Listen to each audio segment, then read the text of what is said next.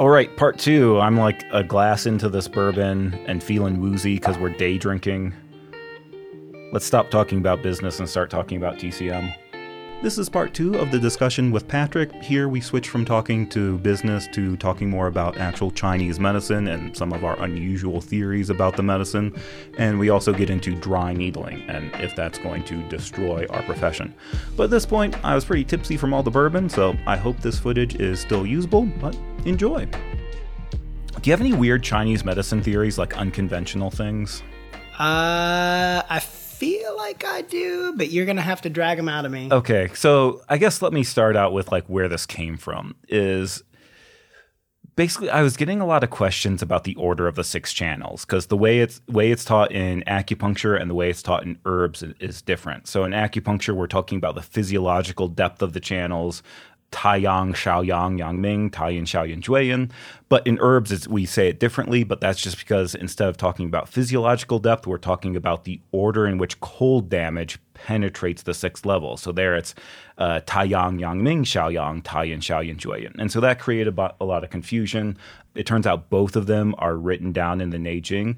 But then I went and started looking at Maciocia Oh God! And he has a book where he says that the the Yin channels it's Taiyin, Jueyin, Shaoyin, and he has Jueyin as the pivot and Shaoyin as the terminal channel.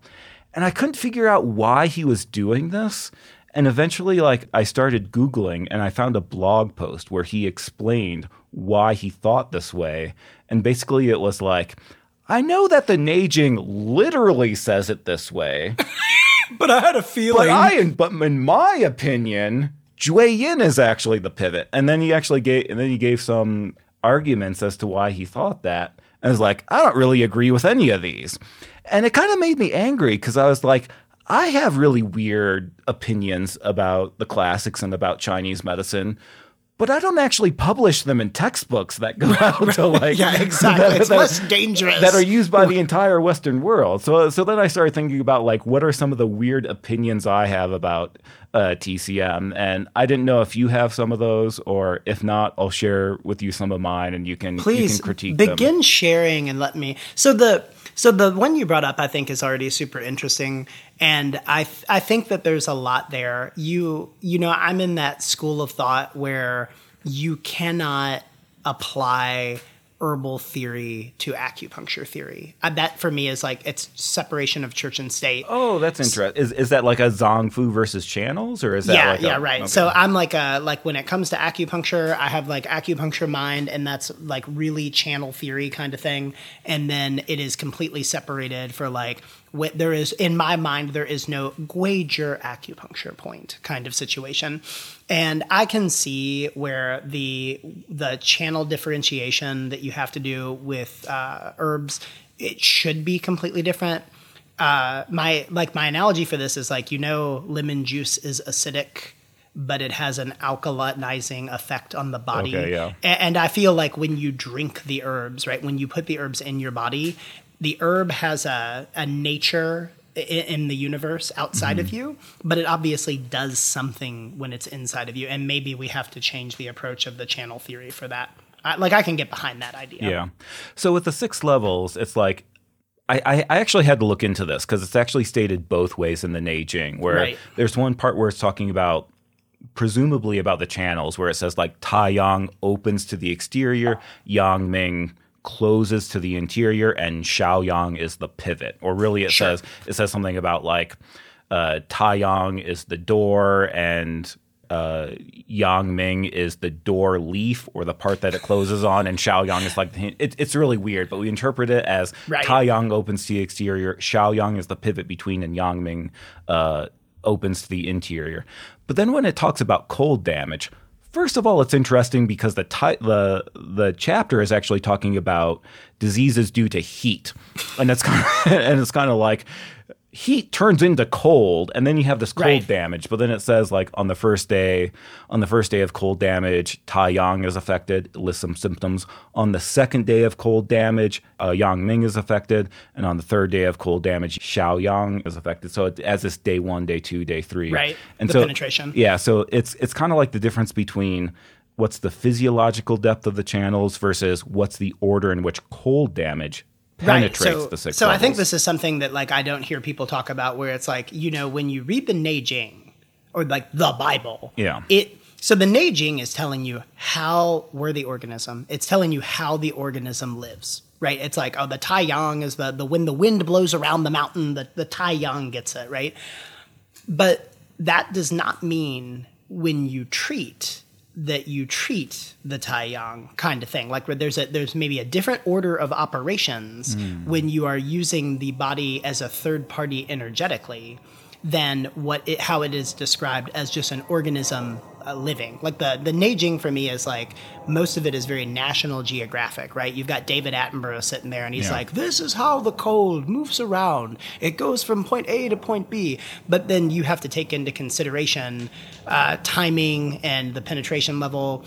Uh, when you're treating the person, you might do it in a reverse order, or you might go to that pivot thing. This is like why uh, maybe like if you ha- you see those books and they're like, oh, uh, s- stage one wind attack, Guizhi Tang, and it includes Sanjiao five, and it's like the fuck four, and it's like, oh, well, maybe you actually have to start from the pivot to push it out a specific way. So, do you have a theory on why why those two are different? No, Why uh, is it when we when we read Wang Juyi, he says it one way, but when we read Shang Han Lun, it's another way? Oh, so I like literally. I think this is just like the people describing it or describing it their way.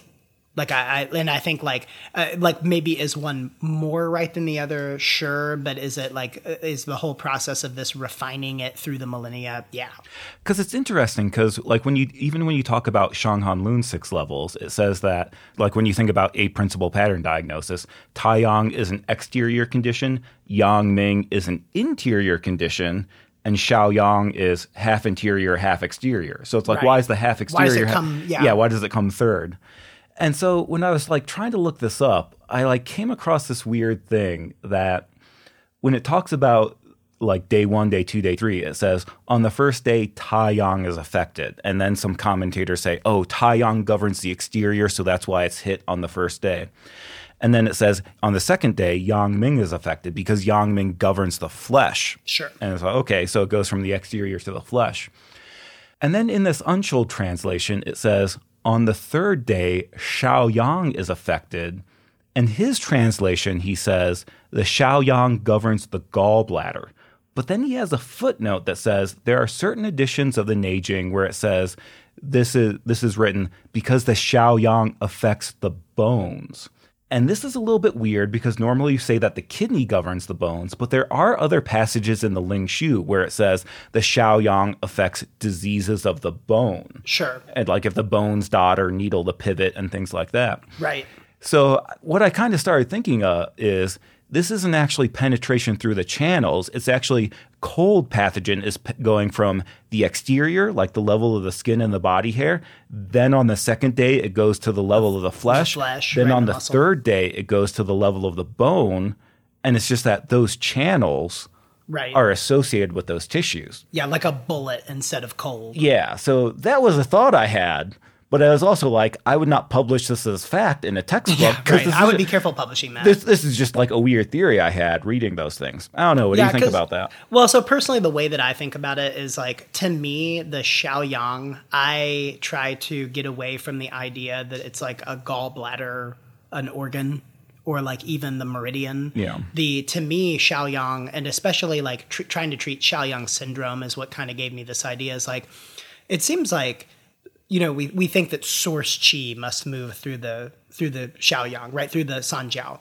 And so if the source chi, which is created in wherever, can get to every source point, right? So we've already there's already an infrastructure in our mind that uh, or in our body that is uh, bigger than the Sanjiao meridian, Yeah. right? So we know the Sanjiao meridian, it's this line, right? Yeah. But if if the if the kidneys or whoever can make the source chi, and then the chi via the shao the sanjiao can get to every source point, there must be this network, right? That we don't needle, that we don't maybe we don't have like a physical needle that can get a hold of it. Oh, so so like there's some irrigation ditches that we can't There's access some- with needles. So Yeah. right, so like the the meridians that we learn that we treat that the points are on, uh, maybe those are like the ones that can be interacted with within our uh, dimension. I don't know the word for it, but like I can stick a needle in my arm and I can hit the large intestine point, right? But maybe just like uh, spitball in here that there's some infrastructure in there that like is uh, more as like uh, energetic, spiritual, whatever. So to me, the san, the Shaoyang as a whole, so the gallbladder and the sanjiao, is kind of like the uh, ventilation system in your body, right? It's like the HVAC. Okay. And so it goes everywhere regardless, right? It like literally passes through every room in your house, through every structure. And we see the vents. We know they're there, right? And when it's hot outside, it cools. And when it's cold outside, it Yeah. heats. This kind of thing, right? And to me, that's what the gallbladder does. The gallbladder and the sanjiao, those, those are its functions. And so maybe when I read those passages from the Neijing, the way I interpret it is uh, so cold hits the exterior, it begins to sink. And then that cold, the qi, the pathogen, Yeah, the can evil qi. yeah, right. It can disseminate to other areas of the body that don't necessarily make sense because it can take advantage of that that infrastructure that we don't necessarily. Oh, you know, so name. so it's not just like penetrating through the levels. It like accesses a distribution network that it can go Right. different places that, are that's not. just the way yeah. that I yeah that's the way I think about it and that's the way that it makes sense to me when we think about people with like uh, early stages or even late stages and you're using intermediate meridians to take care of. All right, so spoiler alert. I haven't eaten a lot today, so I'm I'm uh I'm pretty tipsy. He's gonna start slurring, ladies and gentlemen. I'm pretty tipsy at this point, so if I stop making sense, that's why. Um that's the thing. I went to symposium and I had to like explain that I have a podcast, and I'd have to be like, you know, that podcast Jiological. This is like the opposite of that. Like we are not being professional at all. So Thank fucking God. I love his podcast, by the way, but like we need an unprofessional Yeah, one. so th- so this is the very unprofessional podcast where we're drink. Are you on bourbon right now? Are you still on scotch? No, I'm on President's Choice. I'm on my glass too. And Oh, yeah, you're on the Old Forester. in. Okay. Yeah. So I feel like this might have been you at school that said, like, there's in the Neijing where we're in uh, chapter eight of the Suwen when it talks about the different government offices, it says the Sanjiao um, holds the office of the sluices or the irrigation ditches, and it governs water, like water regulation. And I feel like it might have been you who said, like, that's not literally water. It doesn't actually regulate fluids. It's just that this is a metaphor for qi. Like a lot of times when we talk about qi, we talk about the Jingbo are like rivers or Right. seas. And so when it says the Sanjiao governs those water passages, it's actually talking about governing source qi, not literal fluids. Right. Is that you? Do you still agree with that? Yeah, that's one that I still agree with of the many things that I said during school that I've changed in my mind. That's one where I'm like, so I think when we're young in this medicine, we're very, uh, we're looking for very tangible ideas to hold on to. And I, I still to this day, I don't believe that Sanjiao commands water. But I would say that the way that a dam commands water, that's the way the Sanjiao does it. So you can you can so like if, if you think for instance uh, Fuliu, what is it? Kidney seven. Uh, Yeah, kidney, seven. Yeah, yeah. Uh, uh, kidney seven. The name is Fuliu. Uh, returning Fulio. current. So it's like Perfect. tonifying kidney yang to steam the fluids Yeah. back up to the kidney. So yeah. so that's one where I'm like, you're using the infrastructure of the kidney meridian, that that's that chi, that heat. I, I think you're like you see water in a place and you're like, no, not in my house, and you want to send it somewhere. That that point actually does that thing, right? Or the kidney, Yeah. the Shaoyin, that can command water. When I think of the way Sanjiao commands water from the exterior, it does look like it. Like if we have people with edema or water in the wrong place, this is something that we can use. Um, but I but I think it's it's utilizing the infrastructure, the the bed of the river instead of the water itself. Mm, so is that like by regulating source chi, it's able to regulate the water? Right. Okay. So I think I think it's like if you can command one to move, you open what was blocked, or you can, or maybe it just like follows it. This kind of thing. And I feel like that's kind of hard to parse out because it's like we have points on the Sanjiao channel, but when it comes to the three three yang channels on the arm, Right. Those channels are actually not related to the organ. So it's it's kind of like you At could all. look you could look at the Sanjiao channel and be like, there's not a whole lot of regulating water here. Maybe Sanjiao five or Sanjiao six. There's not a whole lot of regulating water here. Right. But it's also like none of the or none of the channels on the arm actually Yeah, regulate their organs. So it's hard to tell. and tell. that's part of my argument. It's like it's, you know, uh, like I don't want to blame white people, but it's white people who like named them the the organ name. Like I know this is large intestine because like Yeah. uh, the colonizers, and so I think that this is why it's important to really try to extrapolate the ideas like the hand yang ming. so right, like like the difference between the functions. channels and the organs. Sure, right. and that's I, I feel like that was one of the the disagreements I had with Maciocia when he was talking about these six channels. He's like, I think when it when it said this in the Neijing, it was actually talking about the organs, not the channels. Like, no, when it says Shao, when it says Han Shao Yang, it's talking about the channel. Like, you don't refer to the organs Right. as Shao Yang. So I, I'm like large intestine 11 never makes me shit my pants, but stomach 37 makes me shit my pants, like this kind of thing. Yeah, and that's an interesting like like actually when you read in Deadman, he will he will straight up say there are no points on the large intestine channel Right. that treat constipation. If you want to treat constipation, you got to use stomach 25 or stomach 37. There are actually there are actually no points on the channel that treat the organ. And then they go back to the drawing and they're like, and we're going to add a little divergent. yeah. We're just going to add a little tract in there. Spleen 21 on the Shaoyang channel. God Speaking of damn it! This is this is one that I would have fucking changed. So yes, it is true. I like I uh, I do not think maybe even still to this day, and maybe it's just the rebel in me. I still don't know that I I, I believe the reason that Spleen Twenty One is on the Spleen channel is literally because uh, you can feel excess chi in the spleen pulse and deficient chi in the heart pulse, and you can needle spleen 21 and you can change that. oh, you're talking But about like sh- like clearing a block between the channels Yeah, like- and the lung, like large I'll- I'll- spleen, I'll- heart. Yeah. I'll buy it for that, but I think it's very interesting.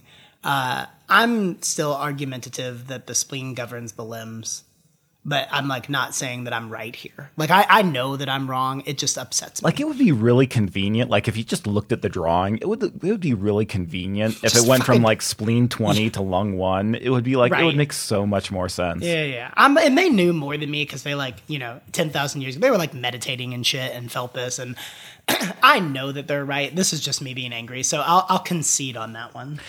Speaking of clearing blocks, this is one that came up recently because I was looking at um, J.R. Worsley's entry exit points, and I was previously not aware that this was just a J.R. Worsley thing.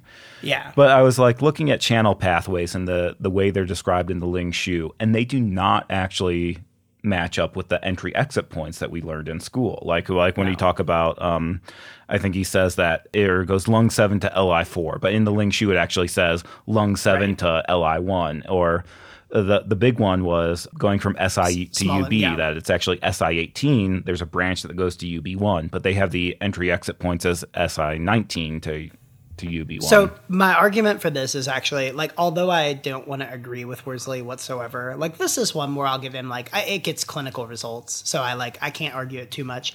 The way that my mind makes sense of this is again, you, there must be a network that we cannot access with needling mm. right? That we we we can't get a hold of in like our dimension or whatever. And i believe that those so sensitive energetic people in ancient times def- defined this and i bet they're correct. And maybe the way that we just influence it are those points. Like if, if we already believe in distal needling right for some like if the if the ankle's going to make my neck feel better then like going back one point to clear the block like i'm i'm fine with it Yeah, because that, that was the only thing I could think of is that, like, when you look at the diagrams, like, the diagrams in Deadman are based off of what's written in the Ling Shu. When you look at the diagram, it looks like you would go SI 18 to UB 1, but Right. when you when you do JR Worsley clearing blocks, it's SI 19. And the only thing I can think of is clinically it works.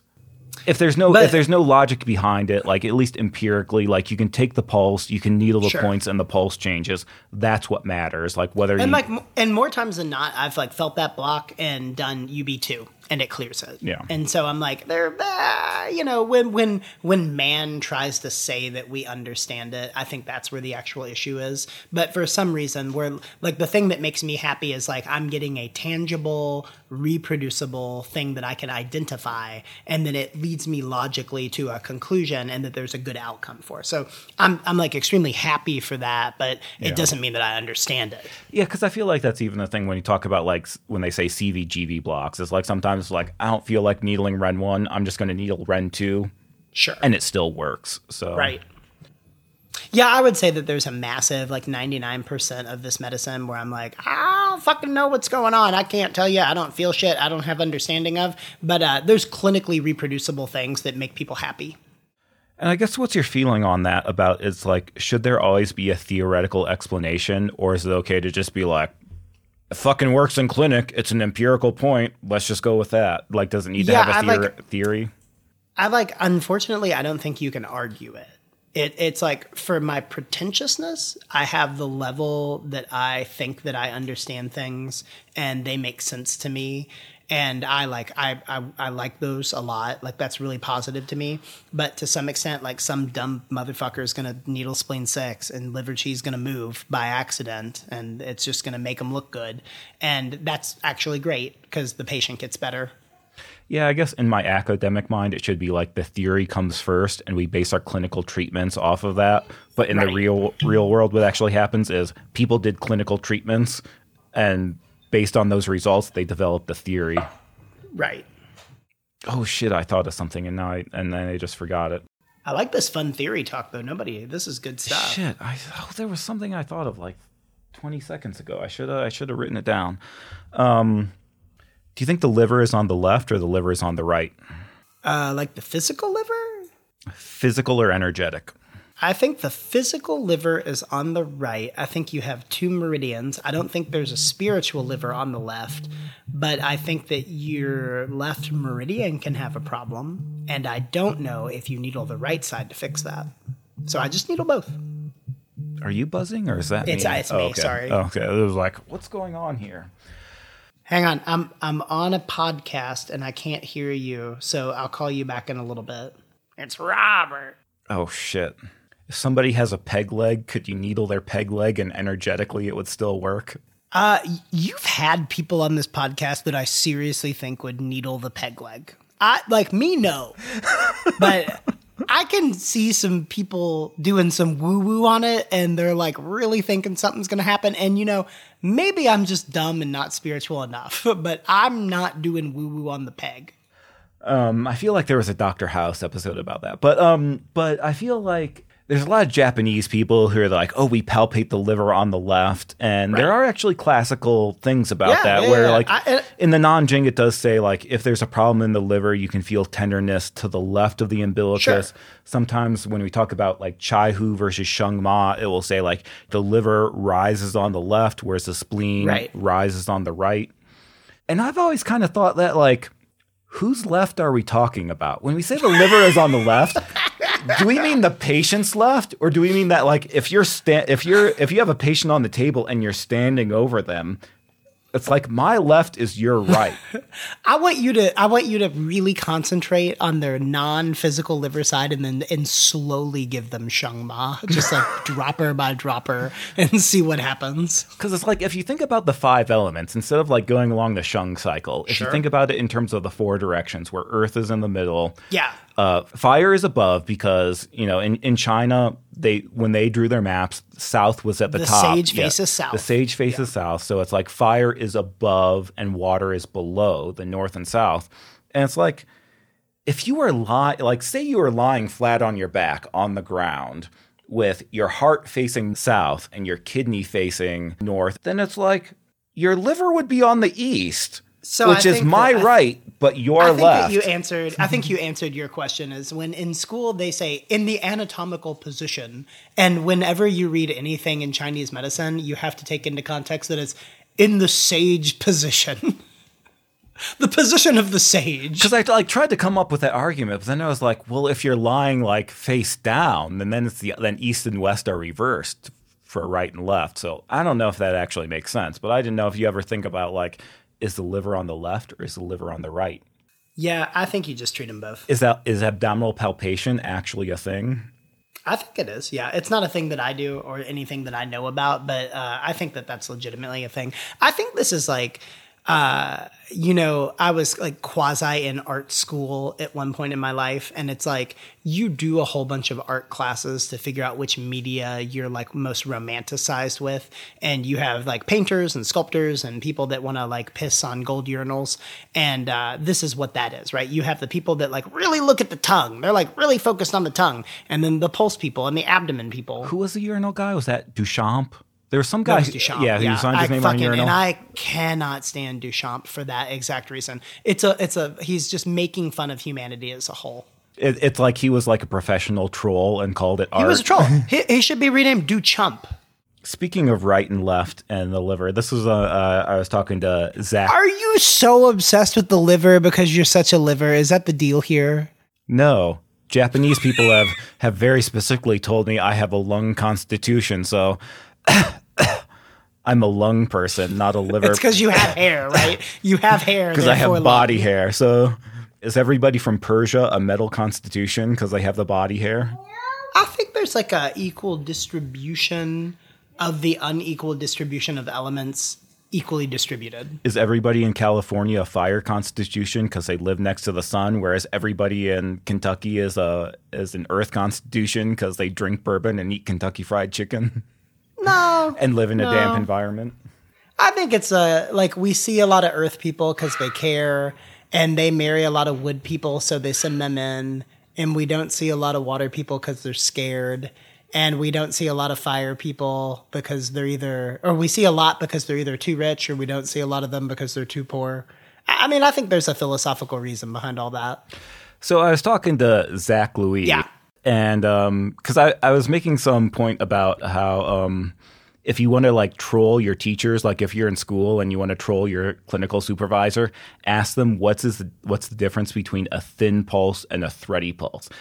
Because I've had this happen before, where like somebody asked a a, a teacher, Yeah, I know. who- Yeah, I know you're talking about. like Yeah, uh, like they asked they asked them and she went on this like 10 minute explanation about the different the the subtle differences between the thin and the thready pulse and i was like no they're actually just different translations of shemai it's like they're Right. the exact same pulse it's just different books translate them differently so i was talking to zach and he said yeah one of the things i like to do to troll my students is ask them about left and right for yin and yang which is yin and which is yang left versus right and according to the Taoists, left is yang and right is yin.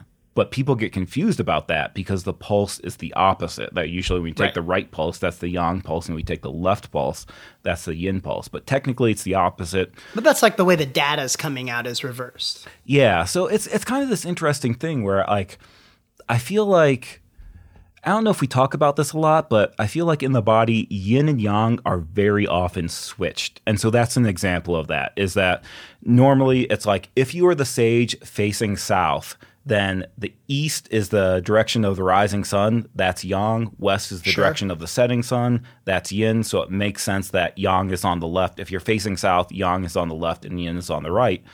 But then we have this this saying in the in the Nanjing where it's the right kidney that holds the Ming Men fire and the left kidney holds the true essence. And so that's why right is yang and left is yin. And I feel like this comes up a lot where the two are switched. For example, the front of the body is yin and the back of the body is yang, but front mu points treat yang diseases like Right. excess and heat, whereas back shu points treat yin diseases like Right. deficiency and cold. So it, a lot of times it gets switched. Or if we talk about the five shu transport points, But that's a completely different system. it's a completely different system, but See, because you're like you're like you're moving from subject to subject without like the uh, maybe like the divergent channel being a part of it. And so I think that yeah, like I totally agree with you, but there's a lot going on there. But like uh, when we talk about the five shu points, if we accept that the yuan source point is a, is part of the five shu system, it's like on yin channels there are five shu transport points, but on yang channels there are six, Right. Because the yuan source point is different. But even numbers are yin and odd numbers are yang, so it's like it's like it's like the opposite. You just have to remember every single rule. What's every single rule? You have to remember every single rule, like that six is a yang number or whatever, and the the, the, the, the left kidney is. Yeah, Like you got to remember all these things. But anyway, I think this is an interesting thing where it's like yang. It's like it's almost like you can say like like Tauntaun would say this a lot, where it's like you can justify anything if you make enough connections, like with the five elements in yin and yang. It's like, right. oh yes, the opposite because yin turns into yang and yang turns into yin, and it's you, the OG bullshit. And it's like you can go around the five elements enough times that anything is connected to anything. I agree with that. Because I think like all of these things that have been written have been a clinical observation, right? And so they have to make sense of it somehow. So is it they're just molding the theory to fit their clinical observations? Yeah, like 100%, absolutely. No like nobody throughout any of the era except maybe like six people have understood how this shit exactly works. And whenever we see something, we just make the most relevant observation for it. Look, I want to be I want to be the Taoist that sits at the mountain and like I fucking know why the leaf falls. Like I, I want to understand it all, but I like I also don't know if like the hard drive in my head can uh, like contain that type of knowledge. So the fact that I can make like a headache go away, that might be good enough for me at the end of the day if I can reproduce it. I feel like I'm too woozy to say anything else intelligent. Oh no, baby, keep going. You're getting better. The the more you drink, the deeper you go. It's like I feel like I've only thrown up from drinking a limited amount of times in my life, but all but one of them involved you. That's the trailer for the episode. That's literally, please, if you don't use that as the trailer, I will be offended. I feel like this is also a thing where I have like hours and hours of podcast material recorded with you, but I just never went, I never bothered to go through and edit it because like after three hours, I was so drunk, I figured it was like not, worth, it was not worth publishing anyway. So I feel like we might be getting to that point. I just use these as attempts to spend time with you talked about the order of the six channels. We talked about Spleen 21. I love that Shaoyang shit you brought up. You know I'm hot for that channel. Do you use the Shaoyang channel a lot? I feel like I don't use it a whole lot, other than like Sanjiao, Sanjiao 5, Sanjiao 6, maybe Sanjiao 4. I mean, I use the Sanjiao. I'm going to call it Shaoyang because I always use both. Okay, yeah. Uh, I I mean, I feel like I use them only when they're indicated to me, but I feel like that means multiple times a day. Like yeah, like I use it a lot. Yeah, but I, I use like I... kidney a lot. I use them okay. all. I use a. I, I think that I, I think that I have a wide repository of points that I use, but I definitely am one of those people where I use like only a hundred points. Like I'm not, I'm not doing I'm trying to think of a point that I never use. I you know I rarely use extra points. I rarely use uh like Ren point. I rarely use extraordinary vessel points. I like um I'm pretty much an antique kind of person. I bet I use every antique point daily. Yeah, because that was the thing. Like I once talked to one of our five element teachers, and he was kind of like, most practitioners only use like 40 to 50 points right whereas I, whereas I he's like i i use like 200 points like he's nah, he's one of those like i'm going to use yeah. stomach 22 because it has this name that's cool but yeah i feel like the only times I use Sanjiao points are like in combination with gallbladder points. So it's like GB34 Sanjiao 6 or GB40 Sanjiao 5. I'm not sure I use a whole lot of other yeah. Sanjiao points. And I mean, maybe I'm wrong because that just makes sense to me. But it's like you know, if I'm doing foot Shao yin, I'm doing arm Xiao It, eh, like, but I'm also doing arm Tai Yin. Like, those are the those are the weird inconsistencies that I think are are regular for me because they work in my mind.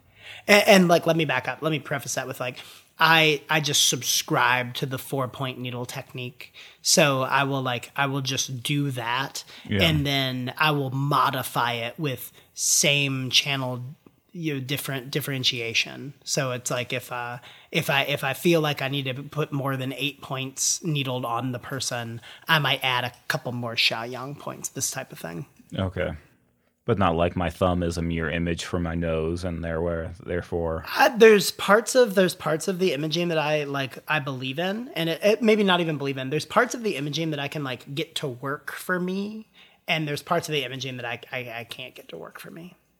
Do you feel like the liver is overused? Um, I feel like the liver is overused in acupuncture, but I also feel like the liver is overused in our contemporary modern lives. So I, I don't know that it is like a, it's a wrong thing. like I, I definitely think that there are practitioners out there who just do 10 points on every person and they see 100 people and it works for 10 and those 10 you know, five years later, they have 200 people that love them and come and see them every week. Yeah. Like I, like I, I, think that there's a, there's a, there's like a, a, valuable lesson to be learned in there. Do I think it's correct? No. I like, I, you know, I'm pretentiously thinking that you need to diagnose in a very specific way and you can only treat in a specific way. And if you don't, you're an idiot.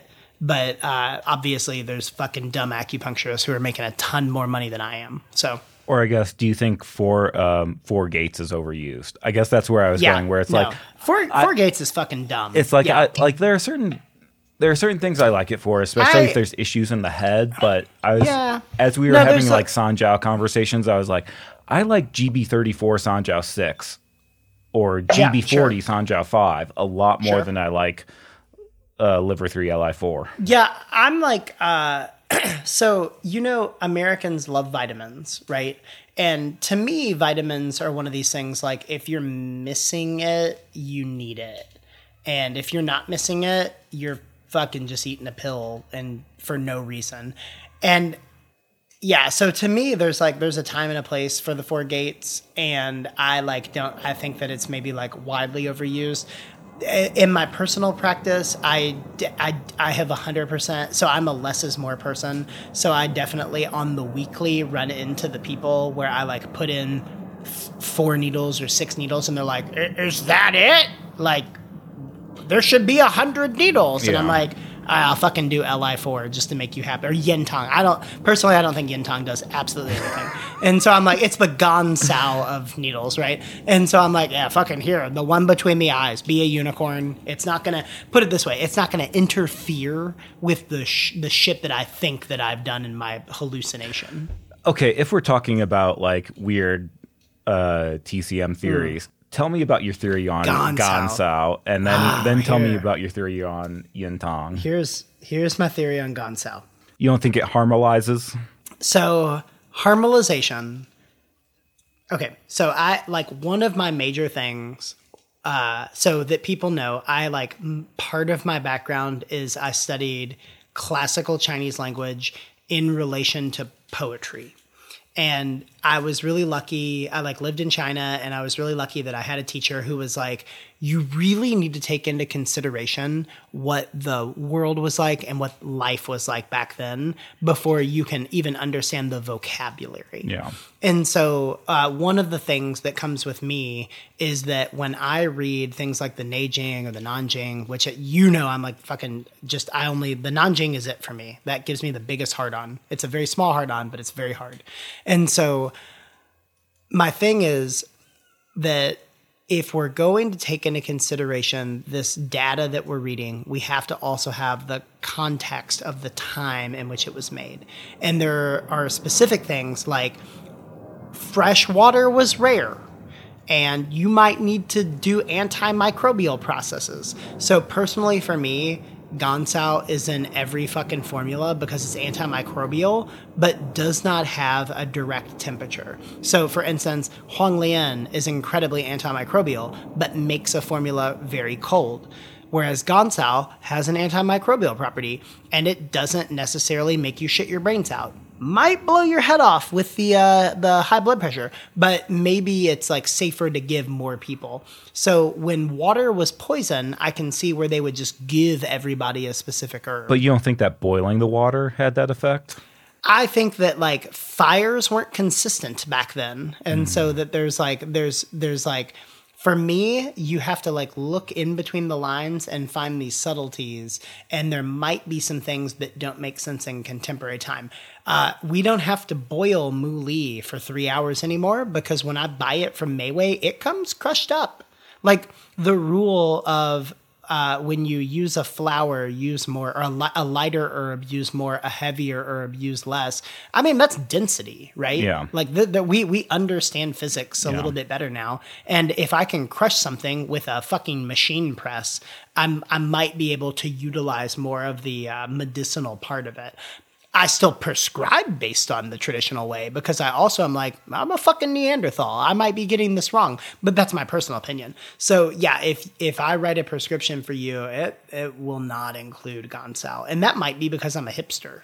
Because I feel like that's the thing that Zach would talk about too. Is like you have to think of this as like like is this written from a Taoist point of view or a Confucian point of view Right. or like That's like, a huge yeah, that's a huge like thing. what what metaphors are we using at the time? Um, do you think that the Nanjing is superior to the Neijing? I think that if you want to have a working understanding of the medicine, at least to achieve clinical relevance, you have to understand, or at least like you have to go through both of them. But personally, I think that I'm a poster child for the Nanjing.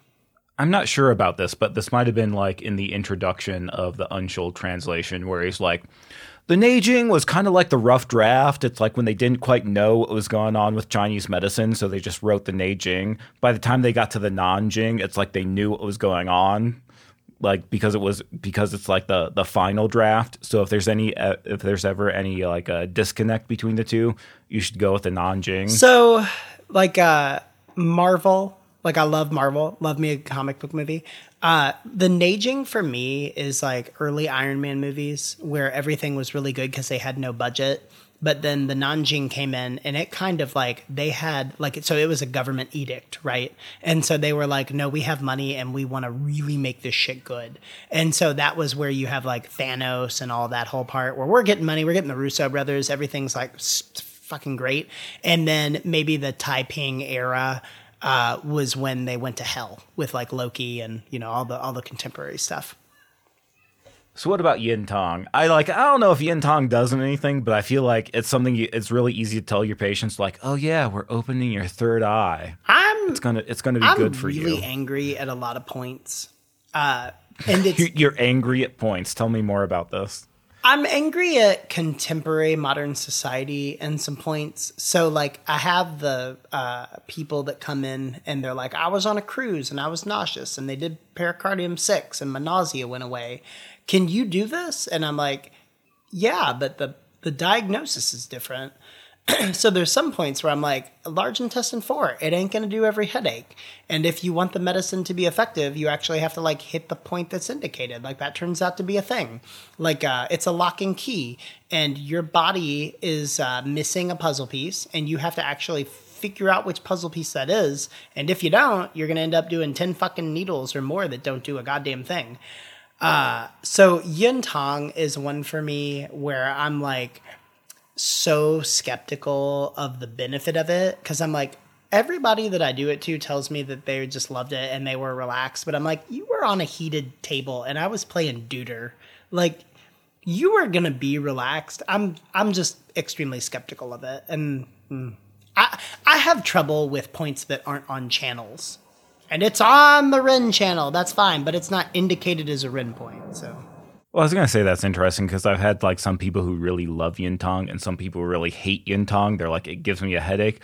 But also, it's like that's why I don't really, I'm not really into auricular because it's like it's not on a channel. Like I don't know, I don't know how to think about this because it's not on a channel. Every yeah, every everybody else in our practice does auricular, and everybody loves it. And the patients, the patients get legitimate great results. And I'm not going to say I've done nada, and people get real phenomenal. I'm like currently doing it, and people get great results.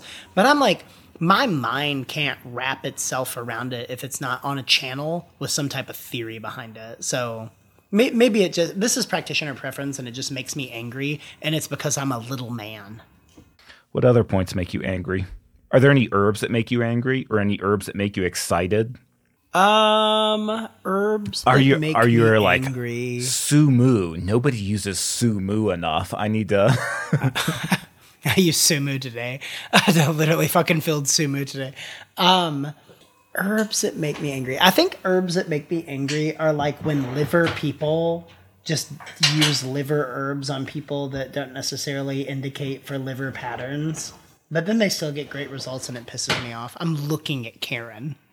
She just prescribes everybody a version of Xiao Xiaoyaosan. She like takes Xiaoyaosan and modifies it. It's like Xiaoyaosan plus Gui Pi Tang, but she gets great fucking results with it. It just makes me so angry. Okay, so like a formula that makes me angry is Hashtag control issues. is Shiquan Dabutang.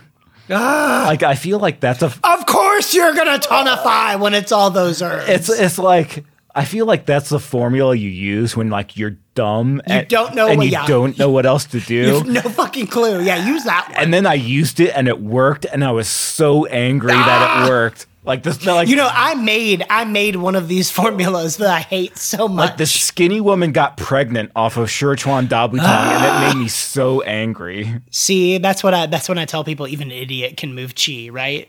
It's like you accidentally tipped her over the edge. Ah. Yeah, I like totally wrote the for like wrote a formula that I filled for a lot of people, and I fucking just hate it now.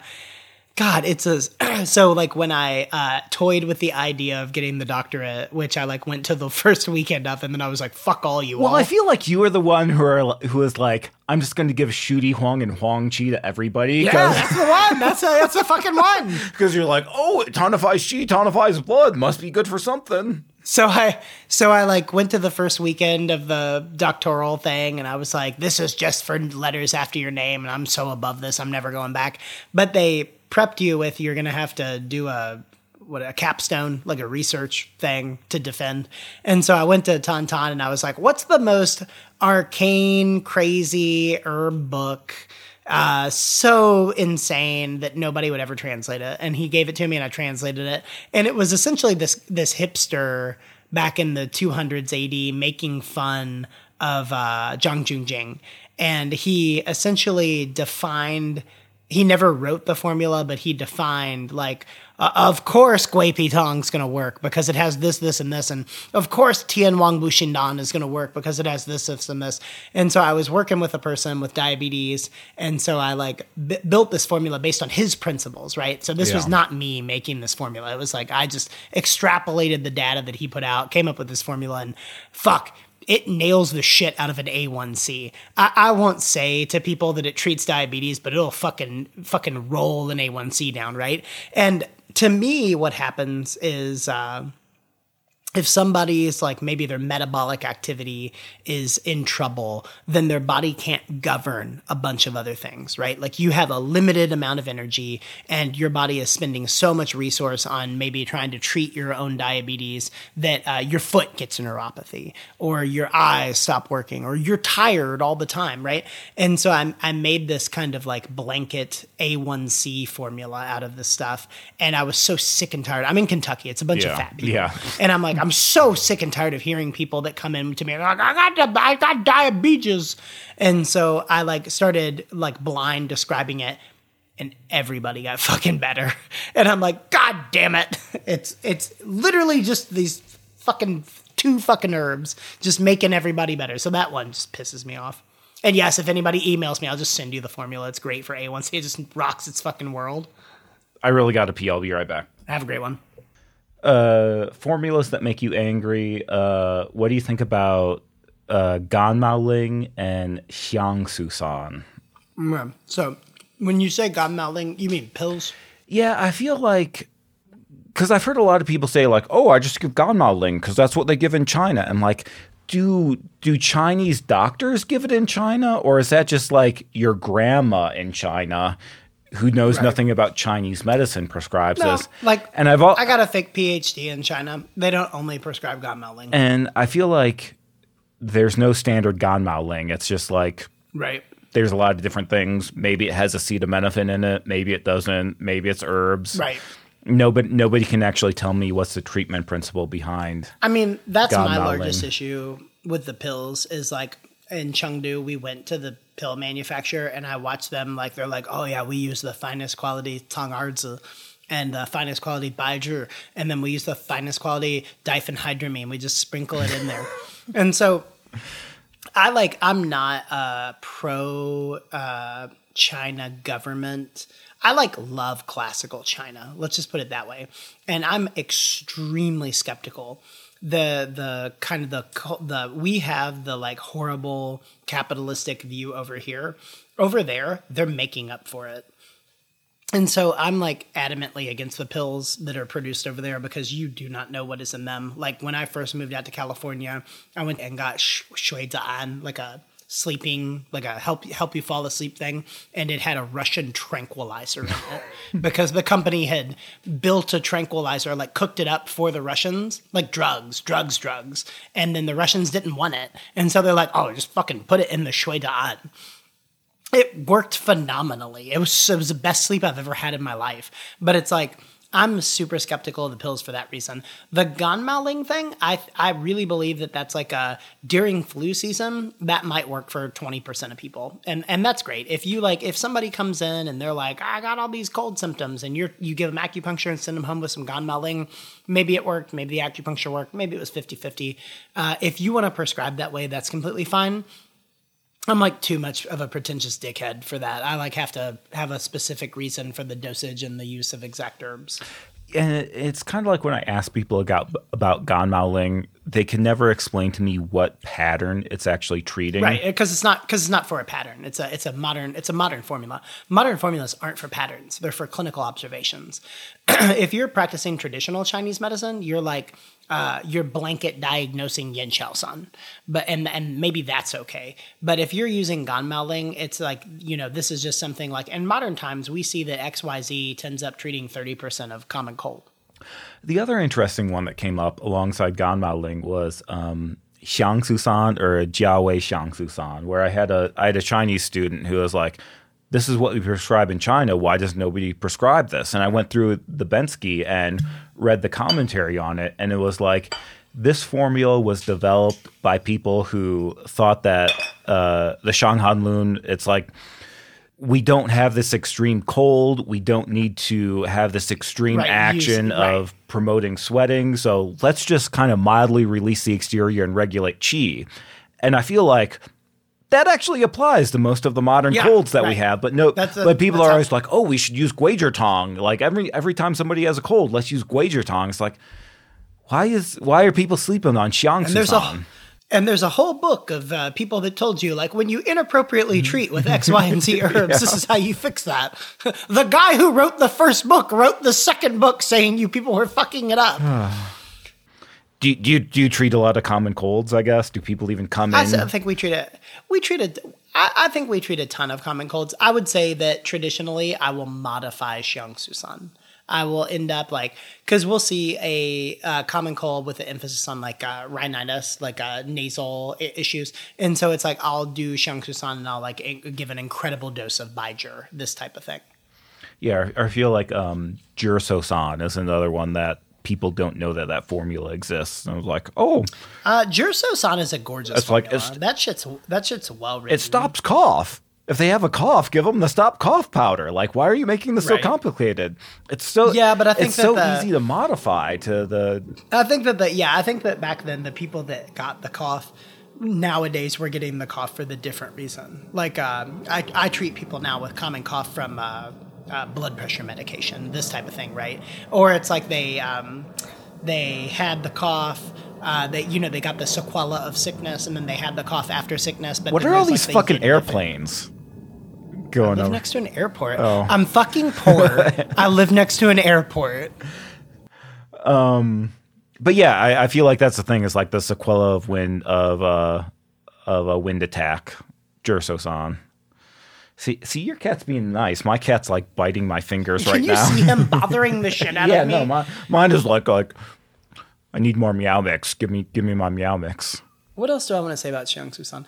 Like, you know, Xiang Susan is one of those for me where it's like I make that comment that like even an idiot can move chi. I mean, that's what Xiang Susan does. Like it's like a this should be your first line of defense kind of thing, but it's also a, a tiny formula and you how do I say this? Like so when I see people, especially for like chronic cough or a cough, they haven't just gotten the cough. So Xiang Susan, the native formula, it might be used for like, oh, I got the cough. We're on day three, right, of the cough. Where a lot of the times people are like, oh, I'm coming to acupuncture because nothing else worked and it's been three months. Right? Like the cough damaged some shit as it sank through all those fucking levels.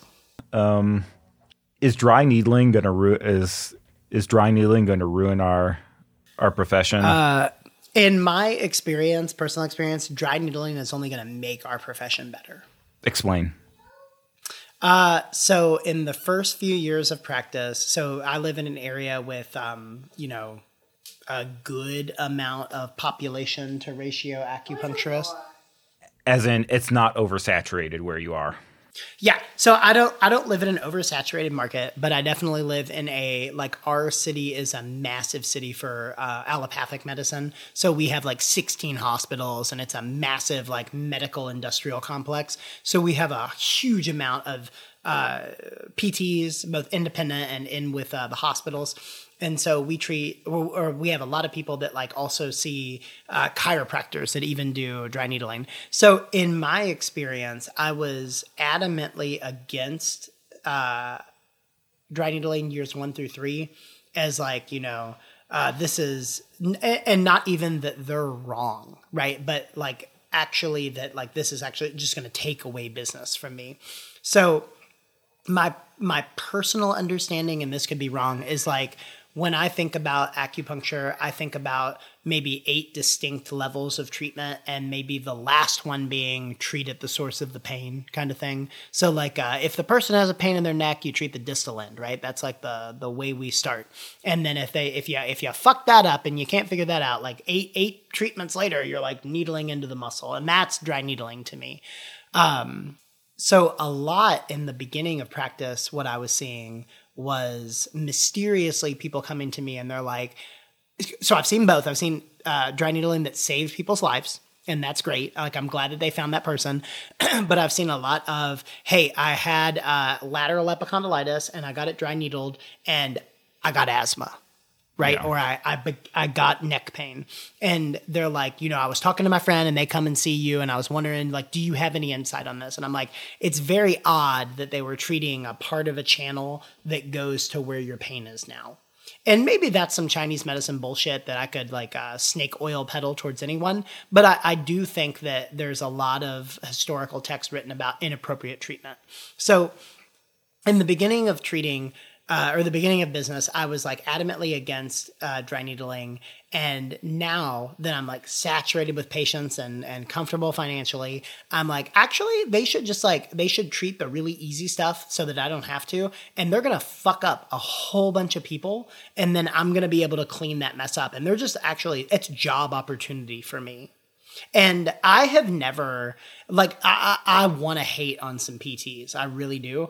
I've never run into a PT that did not illustrate to their uh, patient that it is different than acupuncture, and acupuncture is a completely different thing and a completely viable thing that they should also maybe seek out. So uh, like although I might not agree with what they're doing, like so I don't hate the PTs, but maybe I hate the like medical industrial complex that was like, hey, chiropractic and acupuncture is taking away. We should like actually just invent something that does chiropractic and acupuncture and also seal their cupping and their gua sha because you know that's how I feel. Yeah. I'm a conspiracy theorist, uh, but uh, I like nowadays I'm like fuck, no let them let them fuck it up. Like they're either gonna they're gonna take care of the low hanging fruit or they're gonna fuck something up and I'm gonna have to treat it and you know I've got more expertise so that's great. Because that was always kind of my thought where I feel like other people are like oh they're encroaching on our turf but I'm like I kind of feel like dry needling makes sense. Like if you have neck pain and somebody sticks needles in your neck and it makes Fucking it better, st- stick it in your neck. Let them do it, and it and it's yeah. kind of like like like I had one student that like he was a uh, he was in the UFC. He was like he he coached MMA fighters, and he was like, I'm just here because I want to be able to treat my fighters. I'm like. That kind of makes sense. If you want to stick needles right. in someone's butt c- to treat their sciatica, yeah. like stick needles in the butt. Do you really need to like go through four years of school to learn the Shang Han Lun and to learn no, yeah. and to like take classes on gynecology and shit like that? If if somebody wants to like stick needles in your neck to treat headache, let them do that. Give them six weeks. Like I want to be, I, like personally, I want to be the sage on the mountain, like with the robes and the tea, and that that's me. But like, uh, well, there's a lot of people on the planet, and a lot of people on the planet have ass pain. And if if if people can make their ass pain better, I'm like not upset about it. Uh, my whole argument for business, a lot of the times when I talk to prospective students or ac- other acupuncturists, is like the the medicine. It's it's kind of fucking magic. If you do even a halfway decent job, you're actually just going to make business for yourself. Like you I, like we don't advertise. We're like the poster child for that kind of strategy, and that might not be for someone in a saturated market, yeah. but like it works real well for us. I do. I'm honest, and I do what I think is a really good job for somebody. They get good results. They're actually gonna. They want me to stay open because we have a community here, and people want to send us. So I'm like, fuck now, like. Like the the monopoly on power is a thing that we found earlier in life is is very disproportionately based. Like we need competition. It, ma- it, makes us better people. If all of a sudden I can't treat a headache, I'm gonna go read a fucking book and figure out how to treat a headache. And I kind of feel like if you're threatened by dry needling, like that's your own fucking fault. It's like you. It's like just in terms of running a business, like it's your job to differentiate yourself right from yeah, from them. what else is going on and it's like maybe maybe it's time that we need to like stop calling ourselves acupuncturists and start calling ourselves practitioners of traditional chinese medicine because right. we need to differentiate ourselves from we don't just stick needles in your We're neck just not needle people. yeah and right. it's like I mean, Andrew Huberman, I think, just came out with a thing where it's like, oh, acupuncture is good for fertility. It's like, can you do dry needling for fertility? Well, maybe take advantage of that and like actually yeah, differentiate differentiate yourself in the market. So yeah, uh, you know, and that's a thing. And and part of that is like the education part of it is a huge piece for me personally, and that's why I make the mistake of uh, giving people like the patients my cell phone number. Like while we've been talking, a lady was like. I, I treat her for spleen chi deficiency, and I told her not to eat raw herbs, right? And she's like, "Cashews?" Question mark. And I'm like, like this medicine is such a huge education there's such a huge educational piece to it that like if i really want to integrate myself into a patient's life and actually augment their biochemistry i had better do the education part. Because them coming to see me once a week or once a month like that isn't going to do it on its own. That's what dry needling is for. Like go, go get it in that case. Yeah i thought of something three minutes ago and now it's gone again God damn it, Nicholas. Might, Get a fucking pen and paper. I'm, yeah, no, I might I might be too drunk to to continue this anymore. No, we're doing great. I'm getting belligerent. This is good. You need to do a live one where you let people call in. You gotta you gotta do it. You gotta advertise it for a month. Do you want to do a live Q and A? I, I want to do it with you. Yeah, like I like I'm hard for it. Like like advertise it for a month, and we'll sit down, and it's gonna be a two hour thing on like a Sunday and like give like everybody the opportunity and we'll have the face you have the facebook open and answer their questions. Because because i might try to do a thing where um i create like a private community. Like it's like you gotta pay eight dollars a month to be part of this community and maybe that can be like a bonus feature like only people who pay I'm, the eight dollars a month.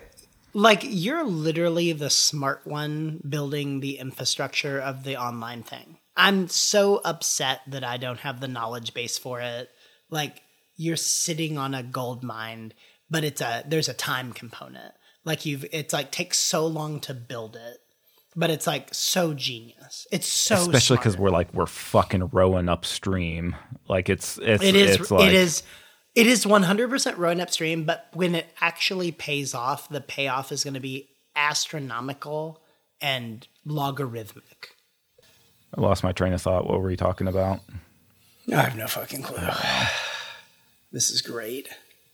Yeah, but but I think it'll pay off eventually. But it like right now, I'm like, why am I not selling more herb courses? And then I saw that like there are 500 people per year who take the herb national test. Like, oh, yeah, it's just like such a small market. Do you do you do CEUs yet? No. I, I've been kind of going back and forth on that because that was originally my plan was to get into CEUs and charge like a premium price for CEUs. No, you should undercut everyone and do it in volume. I, I mean, that's my personal opinion. I, I mean, I mean, I could also do that. I think it's like I have a bigger brand than everyone. It's like I have more subscribers right. than Elotus. Your, so your brand, like I have a bigger brand like than your, everyone. Your fucking brand is so genius because it's growing so organically. Is the thing. But I've been kind of like going back and forth on that because it's like I could charge money for CEUs, but if I just made like, like if I made an FCM one course it could be that I could make an FCM one course and charge thirty dollars, but because I could sell that internationally, yeah. it would make more money than selling a CEU course for three hundred dollars.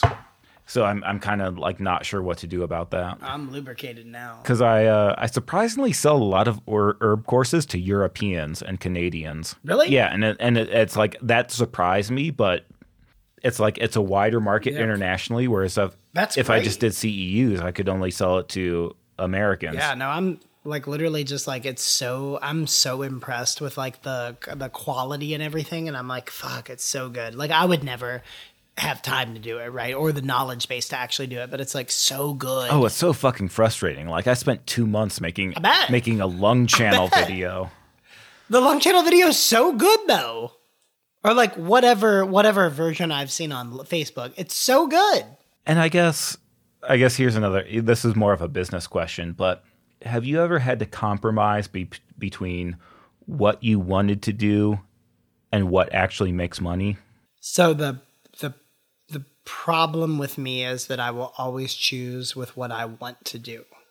And it will be sh- like thrust in my face why I was wrong. Because that's the thing I was thinking about. Like like they talk about this a lot with business things, YouTube, any kind of creative thing. It's like sometimes there's like a video that I want to make, which I think sounds really cool. Like I made a video on inverted menses because I thought it was a, like a funny topic. Yeah. Nobody actually wants to watch that. Whereas what the what the, what the market wants is show me point location for the gallbladder channel. And so I, I was kind of wondering if there's like uh, if there's an acupuncture equivalent where you have to make some compromise between this is what I want to treat or this is the way I want to treat versus this is what the market wants. This is what people are willing to pay for.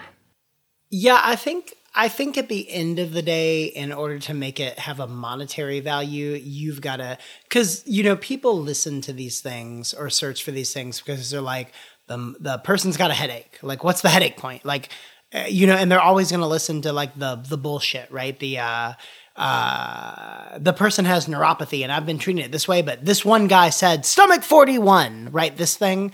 And so I think you have to bake in your like uh inverted menses and i use Jui Mingza and and like xyz the shit that they actually want to buy move home to kentucky we can build such an empire and i actually just don't want any money like I, I like don't even want a piece of it i just want to see it fucking work i'm like emperor palpatine i just i just want to see it become Well, I was kind of thinking about that in terms of like I should move like there's this kind of this idea of the digital nomad where it's like I'm going to move Yeah. to Thailand where the rent is like a hundred dollars a month Right. and then I can make money doing that. I was kind of like that's kind of like what Kentucky is, where it's like I could move to That's- Kentucky, that's where, the, where the rent is five hundred dollars a month. I'll I'll tell you what. I'll I will buy a piece of property and I will like charge you whatever the fucking the flat whatever it is. No like no profit. You just come uh, but better yet, you should do it and own the principal.